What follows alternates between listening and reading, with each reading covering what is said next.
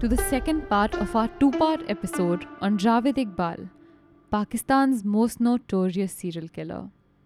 If you haven't yet heard our first episode, please go back and listen to that first. Also, at the end of this episode, we discuss mental health in light of Sushant Singh Rajput's suicide and how it ties back to the criminal reform system. If you're interested in listening, please hang along for a little while after this episode ends. And with that, let's get started. So, up until now, Aishwarya, you have told us that the Pakistani media and the Pakistani police both receive a letter, a letter which is a confessional statement. This statement has been written by Javed Iqbal, a man who claims to have murdered a hundred boys.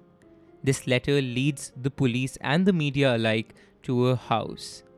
This house can best be described as a house of horrors, which has vats of hydrochloric acid, 85 pairs of shoes in a sack, and things that normal people cannot even imagine in their wildest dreams. We also went over Javed Iqbal's history, where he comes from, his family, his previous allegations in sexual scandals. And at the end of the previous episode, it was revealed right at the end that Javed Iqbal had decided to commit suicide. Let's find out if he did. Alright, so now Javed Iqbal did try to drown himself.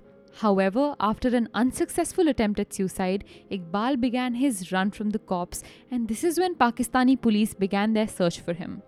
Now, I'm not entirely sure how the cops found out Iqbal wasn't dead, and I couldn't find any records that spoke of this, but soon after they began their search for him, they arrested four teenage boys who they believed were Iqbal's accomplices in his heinous crimes from a three bedroom flat in Sohawa that they shared with Iqbal. But within just a few days of their arrest, one of the four teenage boys died in police custody, allegedly by jumping from a window, but a post mortem report showed that force had been used against him. Now, I just want to point this out that the use of force in police custody isn't as uncommon in Pakistan and in India, as a matter of fact, as it is in the West. So, even though force was used against him, that wasn't and still isn't uncommon, and chances are that the boy actually died after having jumped out of the window. But Aishwarya, why do you think he would have jumped in the first place? Aryan Javed Iqbal had left so much evidence for the cops after that, Javed Iqbal's own suicide attempt was a failure. All four boys were finally caught by the cops, and I'm sure at one point one of them thought that there was no way out of it, that they were caught.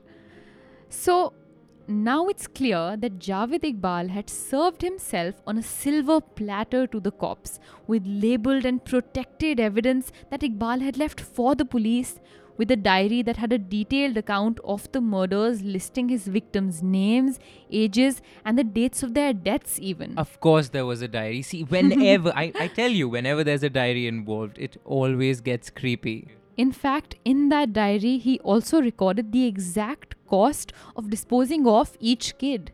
He said, and I quote, In terms of expense, including the acid, it cost me 120 rupees to erase each victim. End quote. Aishwarya, that is like $2 to get rid of a child. Javed Iqbal literally put a price on somebody's life, and that was $2. And not only did he do that, he gave all of that information up to the cops. But despite that, and despite having four of his accomplices in custody, the cops couldn't catch Iqbal for almost a month. This man, having killed and confessed to killing a hundred kids, was on the road for almost 30 days. So Javed Iqbal was finally caught after 30 days. Is that what you're telling me, Aishwarya? Well, not really.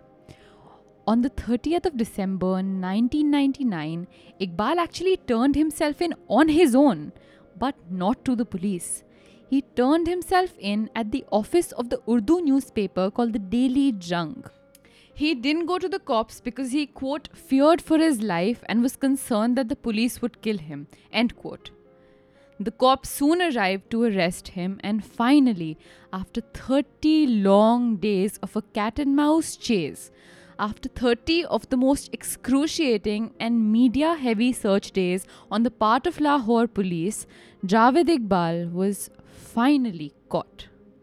The cops had him in the flesh, a 44 year old paternal looking man with squared specs that rested on his wrinkled face, his black hair visibly getting grayer from old age. All of this almost made him look like an old, experienced relative of yours. I was just about to say, Shweta, it's like you were describing my chacha or some of my uncle. So, who the cops had in front of them wasn't the evil and cold genius they thought they'd find. They had a normal man, someone who could be your friend, your neighbor, maybe even your professor in college. But they knew by now that Javed Iqbal wasn't any of those things.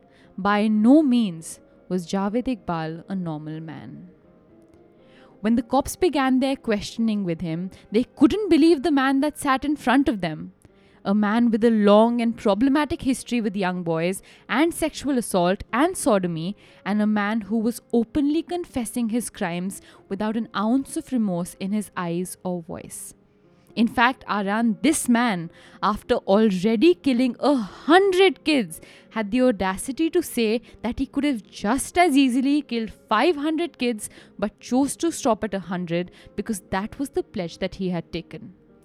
His pledge was to hear the cries of exactly 100 mothers. He said that he got young boys into his home only because he was extremely lonely and needed someone to help out with the everyday chores. But then he went ahead and spoke of how some of the boys he got home were brutal opportunists who exploited him at every turn. In fact, he would later claim in his own confession to the police that it was an attack by some of the boys he had taken into his home that triggered his bloody killing spree. Is this the same attack you talked about in the last episode, which landed him in a hospital? Yup, this is exactly that attack. He claimed that after that attack, he lost everything he ever owned and his memory was severely affected. He told the cops that after this attack, his mother was so heartbroken at her son's condition that she passed away. Upon leaving the hospital, left with no friends, Iqbal became close to four boys. The four boys the police caught from Iqbal's apartment. Aishwarya, let me just put this question out to you, and I think most of our listeners would be wondering this. Did that attack, which you described had injuries on his skull and clearly brain damage was a result of that, could that brain damage have been a factor that that bore seed to this psychopathy that brought about? Do you think that has any role to play whatsoever? So, Aryan, that's exactly what Javed Iqbal believes. He believes that this is what triggered in him the murderer. But if you truly look at his history with young boys, with sodomy, with crime, it goes much before this incident ever took place with him. So while this was probably a trigger in his life, I don't deny that. I feel like there was something truly going wrong with Javed Iqbal much before that. So now it was with the help of those four boys, those four boys that he befriended right out of the hospital, that he went on his rampage to kill a hundred children to avenge the death of his mother and the betrayal and loss that he faced at the hands of those street boys time and time again. While Iqbal was in jail, awaiting his trial, a Pakistani Canadian psychologist named Dr. Khalid Sohail traveled all the way to Pakistan to visit with Iqbal and interview him one last time. Because by now, everybody knew that Iqbal and his accomplices would get the death penalty for sure. Being a psychologist, Dr. Sohail looked forward to meeting Iqbal, and being a psychologist who had now practiced in Canada, Dr. Sohail understood the role mental health played in Iqbal's psychopathy. And Aryan, this is the thing about psychopathy there weren't just a hundred victims in Iqbal's story. Iqbal was a victim too. In fact, Dr. Sohail knew that had Iqbal belonged to Canada, he would have never seen a jail cell but only a mental institution. Eventually, Dr. Sohail also wrote a book about his interactions with him. Sitting in that jail cell, Iqbal tells Dr. Sohail his childhood story The story of a kid who was told he was different, that he was God's child, and that he had a purpose on this planet. Oh God, Aishwarya, please tell me there is not another Babaji angle involved in this. You're clearly getting used to this now, Aryan. It was. A Baba or a self proclaimed God person had told five year old Iqbal and his parents that their boy was unlike any other, that he would heal the sick and help fix the world and do many great things. The Baba even asked Iqbal's family to donate their son to God, whatever that means, but the family refused. For a long time after this incident, five year old Iqbal kept going into states of trance again and again. After this incident, throughout the course of his life, Javed Iqbal continued to believe that he was the chosen one and that rules didn't apply to him the way they applied to the rest of the world. Now, whether or not this belief led him down a path of murder is for you, Aryan, and for our listeners to judge for themselves. But it's extremely interesting to note what superstitions of this nature and to this level do to the psychology of a common, normal man. Very soon after Dr. Sohail met Iqbal, Iqbal's trial started, and everything he had said previously changed. He claimed in the courts that he was innocent and that the entire affair was an elaborate plan to draw attention to the sad lives of runaway children from poor families. He insisted that the missing boys were still alive and challenged the police to find them. He claimed that some of the boys were now living with different people and were surely compulsive homosexuals, while others had returned to their original families, but their parents were hiding this from the cops. He claimed that his statements to the police originally were all made under duress. However, during Iqbal's trial, more than a hundred witnesses testified against him, his pedophilic tendencies, and his past record of crime. The truckloads full of evidence that was gathered from his house that was left by Iqbal did not help his case. On exactly 16th of March 2000, Iqbal and his three surviving accomplices were found guilty of the murder of 100 children. Two of his accomplices, both 17 years old, were awarded life in prison, while Iqbal and his 20 year old accomplice, to nobody's surprise, were awarded the death penalty. But it was a death penalty like Pakistan and most other countries in the world had never seen before. Aryan, could you please read out a part of the verdict for us? He is a Satan in the shape of a human being. In fact, he is a beast and such a cruel man that it is a disgrace to humanity to label him as human. The prosecution has fully succeeded in proving, and with the grace of God, I am fully convinced that the accused have committed Qatl Amad, first degree murder, of 100 children and after cutting their dead bodies into pieces, have put the dead bodies into drums recovered from the house of Javed Iqbal, accused. He should be strangulated with an iron chain, the weapon of offense in this case, in the presence of legal heirs of the deceased, and then his dead body should be cut into pieces, as it has been proved that he used to cut the dead bodies of the children deceased in this case the pieces of his dead body should be put into a drum containing the formula modus operandi used by the accused for dissolving the dead body. The sentenced be executed at an open place, preferably Minar-e Pakistan, in the presence of the legal heirs of the deceased children, in order to make it a horrible example. Aishwarya, did the judge, the head of Pakistan's judiciary, actually want this? I mean, for Javed Iqbal to be cut in a public place in front of a national monument, to be butchered into pieces and then put into acid? Aryan, actually, this verdict was not normal at all. In all of Pakistan's history, the last time there was a public execution, it was when the country was under martial law by General Zia ul Haq in the 1980s. And moreover, it's commonly accepted in the legal systems of most countries that punishments can only ever be given to people who are alive. So, asking for Iqbal's dead body to be cut up into pieces and put into acid was, in many senses, against the law Exactly. and far, far beyond the jurisdiction of what the judge could allow. In fact, Pakistan's leading religious affairs body, the Islamic Ideology Council, declared the sentencing un Islamic. But regardless of all of this, Aryan, the sentencing was due to take place. Pakistan's most notorious serial killer was to be hanged publicly, chopped up into pieces, and put into vats of hydrochloric acid in front of the families of the victims. It was now October 8th, 2000, when the guard outside Iqbal's jail cell falls asleep. When he wakes up a few hours later, somewhere after midnight, he walks up to Iqbal's cell and finds him and his 20 year old accomplice hanging from the iron bars of the prison cell using their bed sheets. Now, this guard gets scared. After all, he had fallen asleep on duty and it had led to two suicides. So he opens the cell, unties the bed sheets from their necks, places the bodies neatly on the floor in an attempt to make it look like the men were asleep. After that, he leaves the prison building without informing anybody. When the head warden of the prison wakes up the next morning, he finds dead the man who would go down in Pakistani history as its worst serial killer and as a man who killed a hundred children.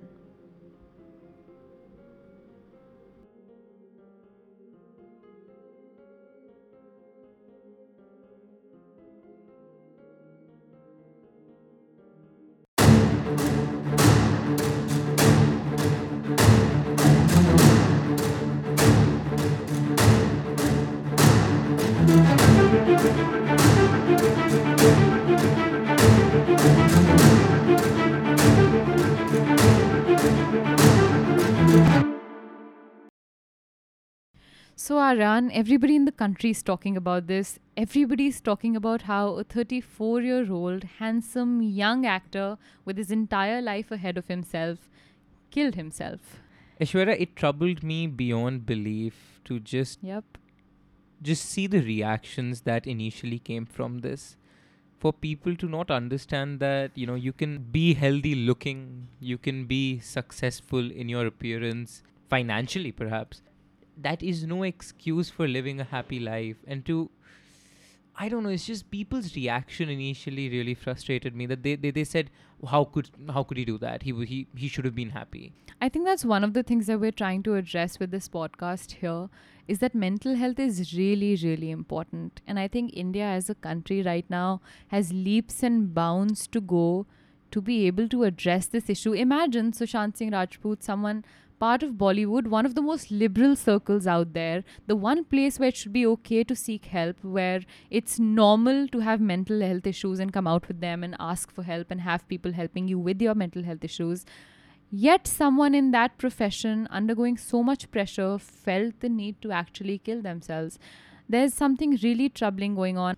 Either the way Bollywood is continuing to work, the way in which Bollywood functions, or just in the way that we're addressing mental health, or maybe both. I don't know. But scraping aside the role Bollywood played, which I'm sure is indefinite to its extent, how mental health ties back to crime is certainly something both of us are intrigued by, if not interested necessarily. And how, I mean, just take the case of Iqbal in this case psychopathy. Psychopathy is a mental illness, it can be diagnosed and in certain cases treated. And you pointed out Dr. Sohail. Dr. Sohail, in his book, The Myth of the Chosen One, he said that had Iqbal been in Canada, a Canadian uh, psychopath, so to say, he wouldn't have been sent to jail because there it would have been recognized as something which is categorized as a mental illness. He would have been sent to a mental facility. But that's not how we treat mental illness in India. Let forget treating. We don't even identify mental illness in India.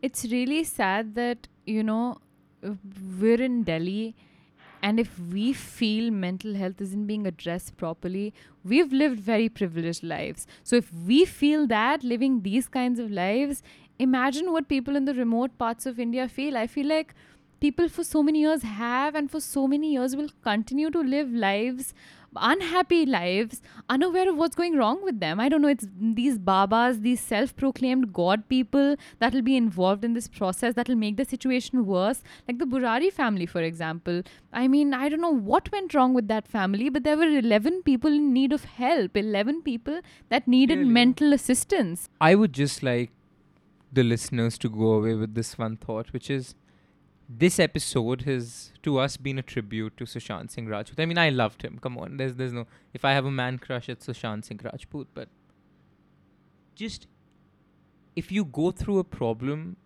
just seek out help. It's okay. You you might face. I'm I'm not gonna say that. Oh, you're not gonna face any flack for it. Uh, Depending on the circle you live in, you're going to. But that flack is worth the worth what you get out of therapy That's your life.